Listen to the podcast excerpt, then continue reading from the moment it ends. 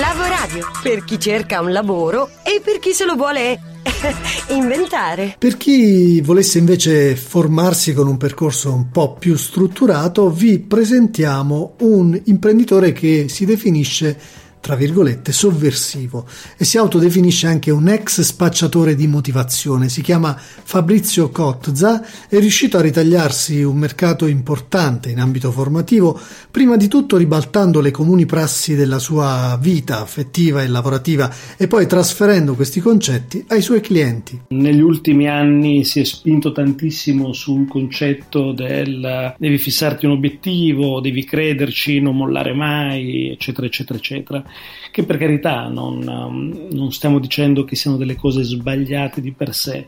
Il problema è che molto spesso hanno un effetto un po', uh, come posso dire, un effetto droga nei confronti di ah. chi riceve questo tipo di, di formazione.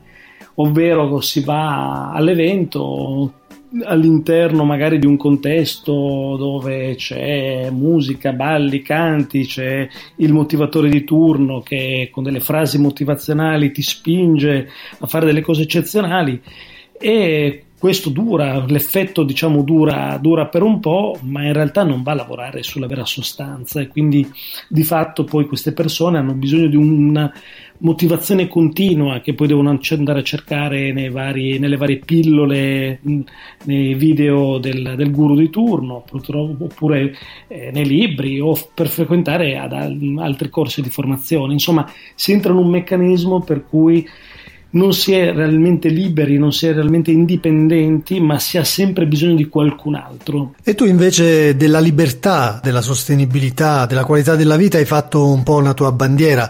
Sì, io ho avuto la fortuna e la sfortuna di venire da quel mondo, quindi conoscendolo so tutto il bello e tutto il brutto, nel senso che eh, molto spesso avendo un focus eh, così forte sugli obiettivi effettivamente poi i risultati possono venire, non è un problema di risultati, il problema è di qualità di vita, perché poi se tu vivi esclusivamente per avere degli obiettivi sempre più grandi ti ritrovi a fare un po' la fine del criceto nella ruota, che ottiene l'obiettivo, appena lo raggiunge però se ne deve porre una uno più grande, quindi deve di nuovo uscire dalla famosa zona di comfort per porsene un altro ancora più grande, in un meccanismo che a me personalmente stava distruggendo la vita, perché poi quando è il momento in cui ti godi quello che ottieni, non, non, c'è mai, perché un qualcosa di più grande c'è sempre da ottenere. E quindi mi ero ridotto a lavorare le classiche 16 ore al giorno, ormai esisteva soltanto il lavoro, gli obiettivi che mi ero prefissato mm. e, e, stavo scomparendo io. E allora otto anni fa ho, così, ho riflettuto sul fatto che non era questo lo stile di vita che avrei voluto avere, quindi ho ribaltato completamente il tutto, non ho più messo gli obiettivi davanti, ma ho messo il mio scopo di vita, che è sicuramente più importante. E il mio scopo di vita comprendeva non solo il lavoro ma altri fattori, me stesso, la mia famiglia, la mia tranquillità, la mia serenità. E da lì ho incominciato a ridurre fortemente le ore dedicate al lavoro arrivando ad oggi dove lavoro tre giorni a settimana, tre settimane al mese, sette mesi l'anno, perché è un equilibrio che mi permette di vivere comunque bene, di non dover rinunciare a nulla a livello lavorativo o economico-finanziario, ma contemporaneamente mi posso dedicare di più anche a me. Eh, rispetto a questi cambiamenti continui e veloci che ormai ci avvolgono tutti, gli imprenditori oggi in che situazione sono? Sono eh, spiazzati, sono disorientati, sono alla ricerca di continue soluzioni rispetto alla velocità di questi cambiamenti?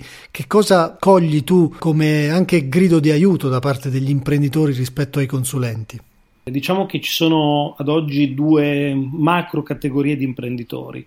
C'è l'imprenditore che comunque eh, non, non, si è reso conto di, di, quelli che sono i cambiamenti che sono in maniera evidente avvenuti negli ultimi anni e cerca di ottenere gli stessi risultati di prima utilizzando appunto le stesse modalità del passato. Eh, queste persone non dobbiamo neanche stigmatizzarle, nel senso che io non credo che sia un problema di cattiva volontà, è semplicemente che molto spesso gli viene detto di cambiare, ma poi non gli si danno gli strumenti. E quindi, sai, è come una persona eh, obesa che gli dici devi dimagrire, no? non è ripetendogli all'infinito che deve dimagrire che lui avrà gli strumenti per farlo. Quindi bisogna partire da un po' più lontano, bisogna partire dalla, dalla persona. Quindi io parto da, dall'essere umano che sta dietro l'imprenditore e, e cerco di comprendere quali sono uh, le sue vere difficoltà e ognuno ha le proprie perché non si può generalizzare. L'Accademia aziendale sovversiva raccoglie, credo, un po' tutto quello che, che abbiamo detto, ma lo fa con una selezione, anche questa voluta fortemente da te, di clienti. Non è un'accademia per la massa, è un'accademia per chi sente effettivamente probabilmente di dover cambiare e di voler cambiare. Eh, sì, infatti è un percorso solo per 40 imprenditori l'anno, per il motivo che ti dicevo prima, queste persone poi vanno seguite, quindi eh, se tu metti in aula 400 persone, realisticamente non potrai poi seguirli personalmente, individualmente, quindi la scelta nasce da quello e soprattutto nasce, la selezione viene fatta mh, nei confronti di chi ha capito il vero scopo del fare l'imprenditore, che non è soltanto fare fatturato, fare più soldi, diventare ricco, eccetera, eccetera, ma è capire che l'azienda è uno strumento per evolversi come persona. Quindi tutte le dinamiche aziendali, dalle più belle alle più brutte, in realtà diventano una grande palestra per comprendere qualcosa di noi stessi e per permettere lo stesso tipo di percorso alle persone che lavorano con noi. Certo, e allora abbiamo scoperto un po' del tuo mondo di Fabrizio Cozza che invitiamo tutti a seguire su fabriziocozza.com. Che cosa si può trovare sul sito, cosa si può trovare sui social di te e della tua attività? eh, tutta la mia follia, nel senso che comunque soprattutto sui social mi diverto molto a, a, prendere un po' in giro anche il ruolo del formatore, quindi me stesso.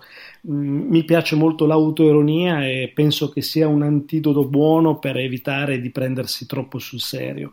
E quindi chi vorrà cercarmi su Facebook, su LinkedIn troverà insomma ogni tanto qualche mia cozzata che appunto sono questi spunti che ogni tanto do per riflettere in maniera un po' sovversiva sia sull'azienda che sulla vita in generale.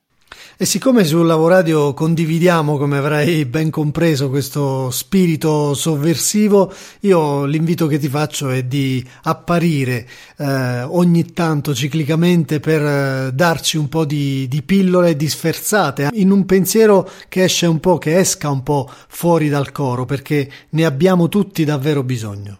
Io vi ringrazio e sarà un piacere contribuire con qualche cozzata al vostro progetto.